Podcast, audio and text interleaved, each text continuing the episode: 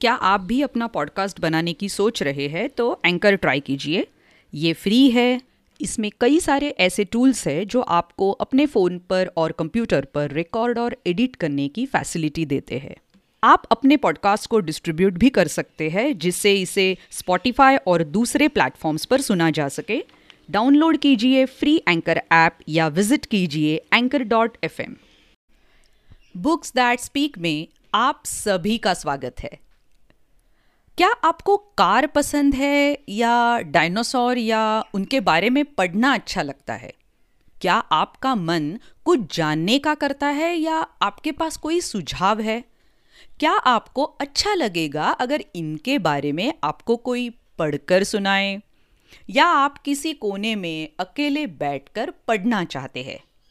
आइए, हमारे पुस्तकालय में आपका स्वागत है। Original story our library by Pratham Books. कहानी लिखी है रविराज शेट्टी। चित्रांकन दीपा बलसावर। हिंदी में अनुवाद सुमन बाजपेयी। कहानी सुना रही है असावरी दोषी।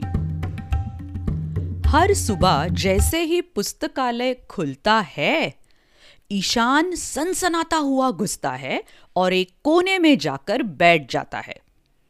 वो जानना चाहता है कि आखिर पेड़ एक दूसरे से क्या बातें करते हैं। अपने साथ कई खिलौना कारे लिए बैठी मरियम नई पत्रिकाओं के पन्ने पलट रही है। वो सबसे तेज चलने वाली स्पोर्ट्स कार का पता लगाना चाहती है और एक रेस कार चालक बनना चाहती है, यानी कि रेस कार ड्राइवर। अबीर को बिना शब्दों वाली चित्र पुस्तकें पसंद है। शब्दों की तरह चित्र कूदते, फिसलते, उछलते और नाचते नहीं है।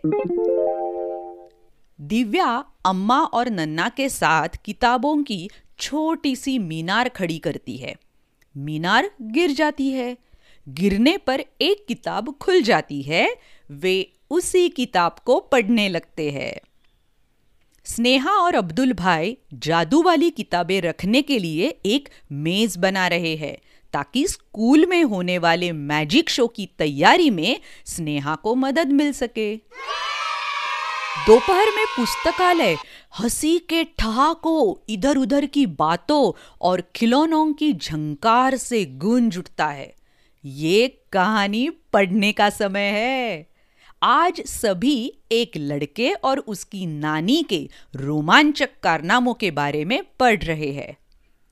अमृता और कुमेल को किताबों को ठीक तरह से वापस लगाना और खराब हो गई किताबों को ठीक करना अच्छा लगता है। वे एक दिन लाइब्रेरियन बनना चाहते हैं।